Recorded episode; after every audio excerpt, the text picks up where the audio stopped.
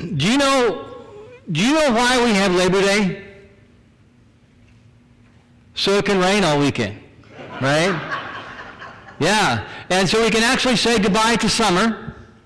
Actually, we have Labor Day because of the Industrial Revolution. Did you know that? Because of the Industrial Revolution. Starting in England in the mid-1700s, the world began to change. Mass production was introduced. New technologies created factories and cotton mills and industrial coal mining poor agricultural people moved into the cities in droves looking for a better life, looking for jobs. And of course, they found those jobs, but they didn't really find the better life they were looking for.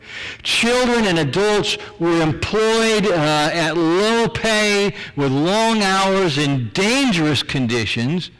The dream of a better life turned out to be a mirage. Cotton mills produced textiles faster and cheaper and more abundantly than ever before, and this led to a demand for more cotton. The southern United States stepped up to meet the need using slave labor. In the northern United States, with all the factories and the mills and now railroads, corporate, uh, uh, corporation owners got rich while the laborers were overworked and still continued to live in poverty.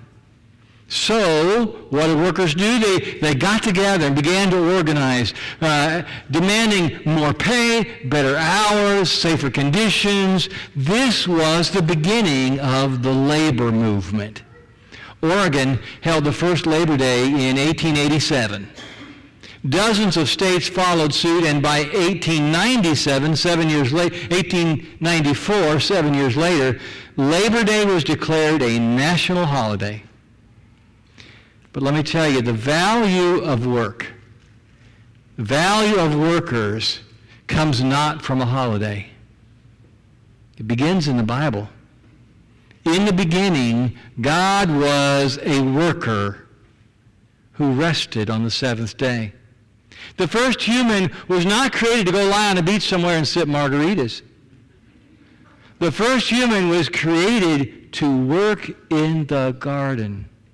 The Bible teaches us that work is inherently good. We were made for it. Some, we all do all kinds of work. Some of you own a business. Some of you uh, take on the full-time work of raising a family. Some of you have jobs. You work for an employer. And some of you do most of your work now as a volunteer. And if you're a student, then your full-time work is school, right? I told my district superintendent that I have no timeline for retirement. I mean, why should I? I'm healthy. I'm doing what God's called me to do. I'm serving in a great church. I might as well just keep doing it. Yeah. And you, you might, you might look at me and say, well, look at Pastor Steve. He's doing God's work. And I say, so do you. You know, the average person spends 90,000 hours of adult life working. Realize that? 90,000 hours. Uh, you, and it, what if you had the mindset through all those 90,000 hours that you are doing the Lord's work? When, and of course, once you retire, you're still doing the Lord's work. You know, I haven't always been a pastor. Uh, my first job off of the farm, I was working at a restaurant as a dishwasher in high school. One year in college, I worked a retail, at a retail store selling clothing. Uh, three summers in college, I worked at a window factory. Uh, the year Trish and I got married, I worked at a Kentucky horse farm mowing grass and painting fence. And then 10 years after I was a pastor, I went back to school, and, and during that time to support us, I, I drove a delivery truck. And I delivered four to eight tons of bagged ice a day. Uh, I was, I was hauling ice. and, uh, and when someone says they hate their job, you know, I usually find it is not so much the work that they hate as it is the way they are treated in their jobs, right? By their boss, their coworkers, or their customers. Somewhere along the line, they're being treated badly, and that's what they hate. You know, now sometimes it is the work. Maybe they hate the monotony or the drudgery or the pain or the pressure or the stress. But what if you were in a job where you were not allowed to quit? What if you were in a job where you had no rights? What if you were in a job where you were beaten if you didn't do as you were told? I mean, aren't those things the definition of slavery? Let's open our Bibles to Colossians 3, starting with verse 22. Pew Bibles on page 1184. Uh, this is a letter uh, by, uh, from the, a letter from the Apostle Paul uh, to a group of Jesus followers he has not yet met. And he's given them instruction on basic Christian living.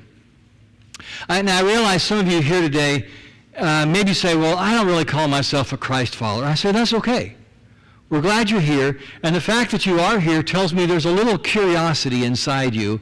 And I, I am honored to be trusted with your curiosity.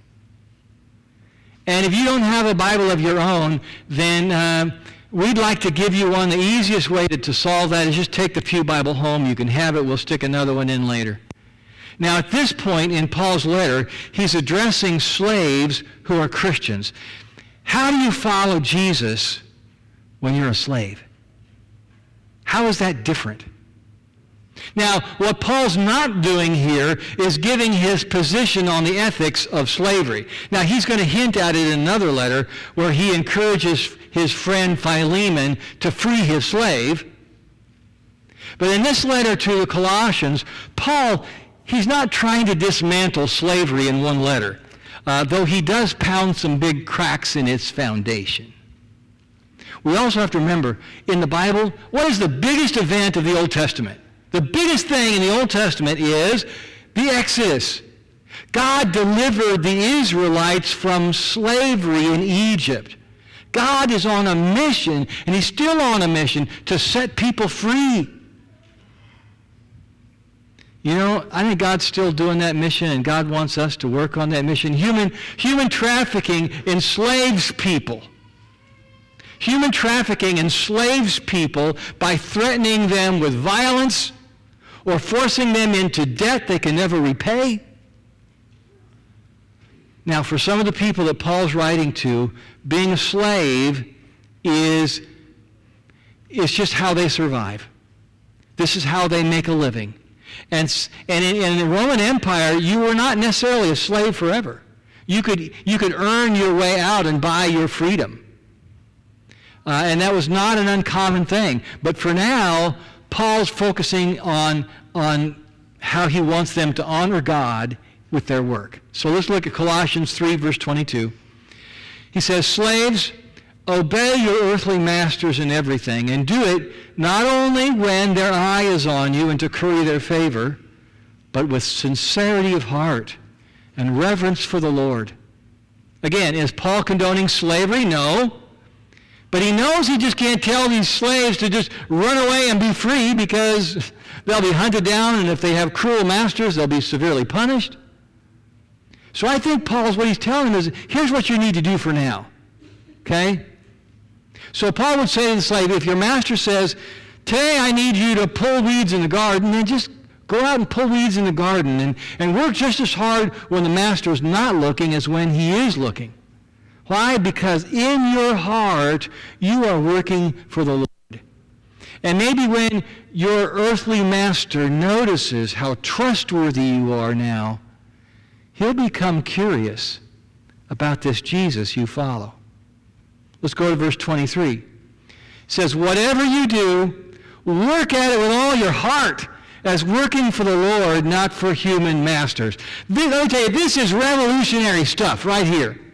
This is the kind of verse that you could post on your workstation or put in your notebook at school or put it in, a, in, your car before you uh, head to your, to your shift. Uh, whatever it is, whatever you do, work at it with all your heart as working for the Lord. And when you have that mentality, let me tell you, you are nobody's slave. Right? You, you are working for the one who matters. You are no man's slave. Um, I, I don't know what your job is like, but I do know this. all your work is meaningful when you do it for the Lord. Right? All your work is meaningful when you do it for the Lord. I'm not saying everything is fun. I'm not saying it's not hard or stressful, but it can be meaningful. You know, Jesus spent most of his adult life not as a preacher and healer, right? Did you know that? He was a carpenter. He learned it from Joseph. And uh, since most of the buildings in the Middle East, ancient Middle East were built from stone, uh, I think Jesus was probably more of a stonemason than a woodworker. And he knew what it was like to have his knuckles bleeding and to have his back ache from too much lifting. You know, I know some days it, it may not seem like your work matters much in the scheme of things, but let me tell you, when you do it with all your heart, when you're working for the Lord, it changes the whole equation. All your work is meaningful when you do it for the Lord. And a big part of that, of course, is, the, is our interactions with people. Some of it's the actual stuff we get done, but a lot of it is in how we connect and relate to people along the way. You know, back when I was painting fence at the horse farm, you know, I wanted to do a good job painting that fence. Yeah, it looks good when I get done. The boss will look at it. It's a good reflection on me. In some ways, it might even be a, re- a good reflection on the Lord. Uh, but sometimes when I'm out there painting a fence, I'm working along beside a college student. And we have a lot of time to talk while we're painting fence. You never know what God can do with a good conversation and a good relationship. You see, your work is about way more than a paycheck, way more than profit. Verse 24 finishes the sentence that started in verse 23. We work uh, with all our heart as working for the Lord. Why? Since you know that you will receive an inheritance from the Lord as a reward. It is the Lord Christ you are serving. So Jesus already promises us eternal salvation when we put our faith in him. And he says that when we stay faithful, in our lives, when we stay faithful in how we live our lives, uh, we can expect rewards in heaven. And I think that the reward that we receive is, is kind of I, the thing I get is from Jesus' parable when he says, Well done, good and faithful servant. That's a reward, isn't it? Wouldn't that be great to hear? And it doesn't mean that you never mess up because all of Jesus' disciples mess up. But when you work honestly and industriously with Jesus as your boss, you will be rewarded. Your faithfulness will be recognized. Now, obviously, there are some kinds of work that are not the Lord's work. Right? Uh, you know, one of the big phone scams right now is uh, somebody calling and pretending to be uh, your grandchild, and they're, they're in trouble and they need money. Anybody gotten that call? Yeah, I, I've, I've talked to a lot of people who have got, or several people who have gotten this. Uh, and I think, who makes these kind of phone calls? I mean, I guess I don't know them. Maybe I do, but I don't recognize they do it. But obviously, if your work is destructive or deceitful or demeaning, well, then it's not the Lord's work. And that's when verse 25 comes into play. Anyone who does wrong will be repaid for their wrongs, and there is no favoritism. It doesn't matter who you are. And that's why bosses have to remember who they work for. The first verse of chapter 4 says, Masters. You could substitute the word bosses. Provide your slaves with what is right and fair because you know that you have a master in heaven. We all serve the same master, and all your work is meaningful when you do it for the Lord. Now, what does that look like? What does that look like day to day? What does that look like when you get up in the morning? And you know, you face the challenges and the stresses and the headaches of, of your work. Um, I'd like to invite Jen Spark to come up and, and share with us a little bit. And I know her story is unique and, um, and just like your story is, but I, but I believe that her experience is going to connect with you, uh, whether you're a student or retired or anything in between. And um, So, uh, Jen, I remember, and this was over a year ago, uh, you and I talked for a while, and you were trying to decide about a big change in your life. Can you, and uh, can you tell us about what happened? And Yeah, sure. I'm on this time, right? yeah, you're, you're Okay. good. So, um, yeah, about a year ago, or a little more than that now, I guess, um, I had an opportunity to um, leave a job I had loved and had been at for over 17 years and had no intention really of, of ever leaving there, but I got an opportunity to um, leave a small organization to go work for a much larger organization um, in a more administrative role. So um, that's what I did. And you made the leap. I made the leap. Yeah. And uh, so, you know, I think that even, even good change can be stressful. Um, and, you know, you find all the new things that you're dealing with and the confusion you face. What kind of stresses did you find coming into this Yeah. new position? Well, I think it was a variety of different things. Um, one was I was, you know, 20 years older than I was the last time I had gotten a job, so it was just a, a big change, and things took longer for me to learn. Um, another big piece was going from a really small organization where there was about 250 people to over 8,000 employees. Um, so I didn't know anybody. You know, I had been at the other place for so long. That was kind of just in my DNA. I could just show up every day. I was kind of on autopilot, and uh, I was the person people came to when they had a question, and it was nice to be able to help them and make them feel better in what they were doing. And all of a sudden, that was kind of turned upside down. And Before, you were kind of like the mom of the organization, Yes, that's right? for sure, that's for sure. And now I'm in this place where I don't know anybody, and um, I don't know necessarily how to do, so uh, it was pretty vulnerable, I think, Yeah. you know, where it just felt like, am I really doing what I'm supposed to be doing? Um, It was lonely, because I had a lot of friends where I had been for being there so long, so I felt, you know, kind of isolated that way. Um, and so it caused me to kind of wonder sometimes, am I doing what I'm supposed to be doing? I knew I was, but it just didn't feel like I was necessarily connected. I was in a job before where I was working with individuals who were really, um, you know, disadvantaged, had a lot of uh, difficulties that they faced every day. And so you could kind of see in a tangible way that you were doing something that felt like it was um, serving God. And I wasn't necessarily feeling like that all the time in what I did. So, but, you know, because you're, you're such a helping person, and you kind of were real hands-on in that helping, and now you're kind of removed from that, I, I would imagine, a more, like you say, a more administrative role. Well, I also know you've shared with me that about six months ago, um, you know, God started to, to change the way you, you think about all this. Can you tell us what happened? Yeah, so we had done, some of you maybe remember the video they had here about work as worship, and we actually had a simulcast day of kind of trainings of national speakers that were here that we got to listen to. But just even watching that initial tease video, uh, and it just kind of really resonated with me because they were talking about, you know, what if um, your mission field is the marketplace, and where you're called to be isn't in a church or isn't necessarily doing it um, in a traditional kind of mission field, but um, in a place where, you know, you leave church on Sunday, but your work continues on when you get outside of the walls of a church. And so that really resonated for me of what does that look like for me and how can I be um, doing what I do every day in my work, but it's also a way where I'm honoring God in what I do. Yeah. Um, so that was what, back in February or something Yeah, I like think that? mhm. And so since then, um, I know you've kind of really grabbed onto that, that whole concept. So, so how did that begin to change things where you work and how you approached that? Yeah.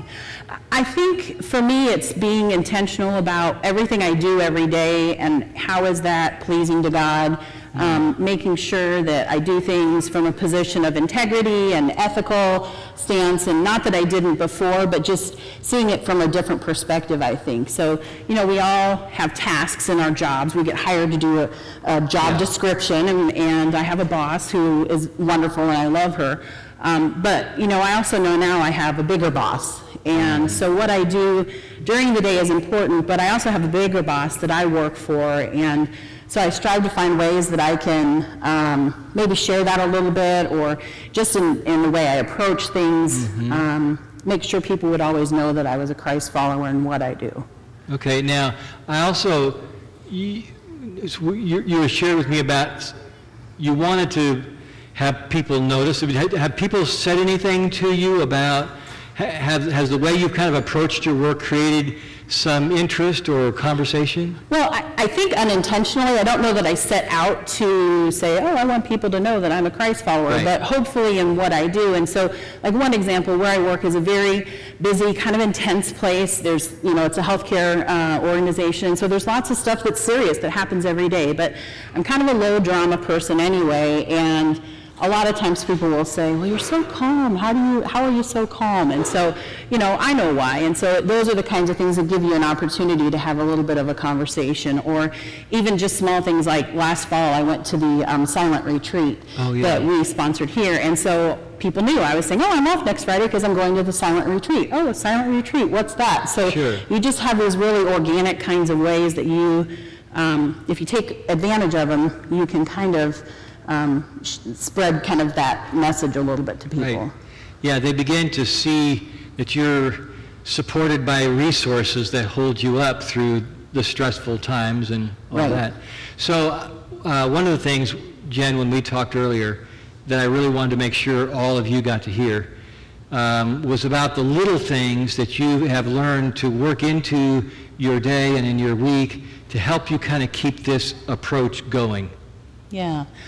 Um, and they're nothing magical. They're just small little things that work for me. I love music, so I'm kind of deliberate about what songs I listen to in the car on the way to work that just sort of gets my head in the right space.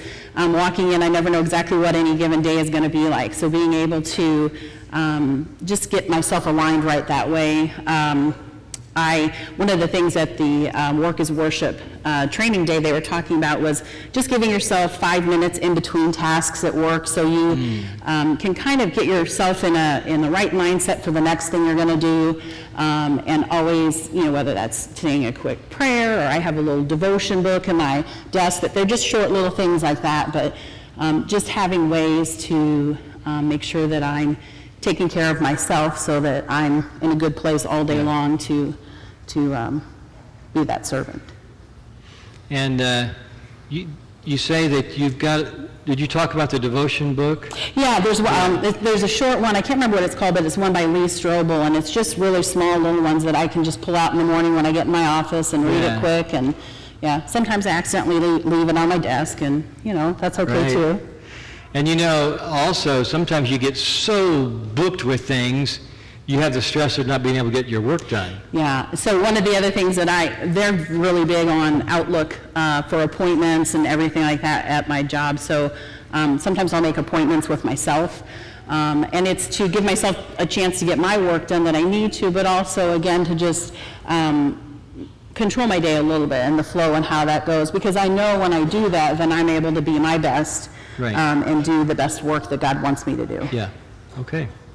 Well, Jen, thank you for sharing about this, and I'm Yeah. glad to hear how, how this new job's turning out for you. Yeah, Thank you. absolutely, yeah.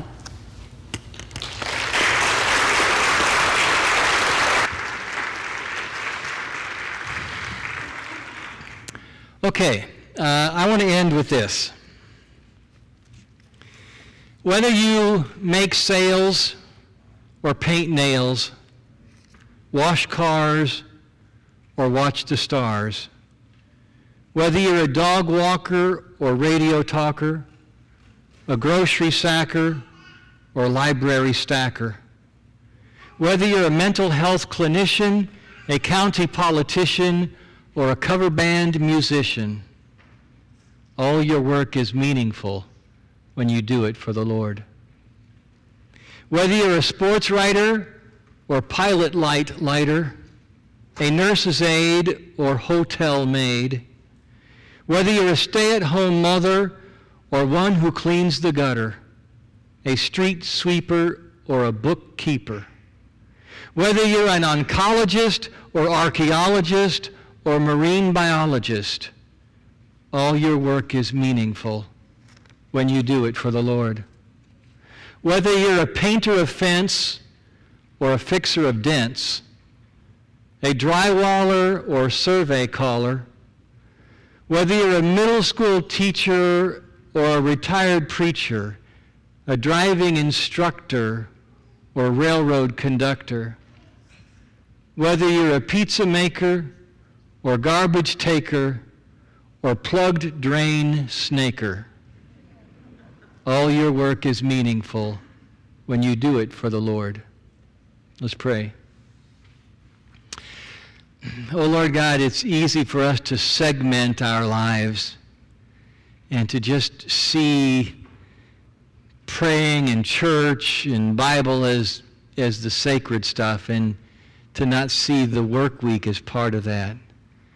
So Lord, help us to, to infuse them together, that, that we can serve you, we can worship you as we serve you throughout our work week, whether we're volunteering or going to school or uh, getting our tasks done or punching the clock. Lord, we want to we want to see that there's something bigger going on and that we are serving you. We are we are working for you. Lord, we thank you for coming to our rescue, for saving us when we didn't deserve it, for giving us a new hope and a new life. We pray in Jesus' name. Amen.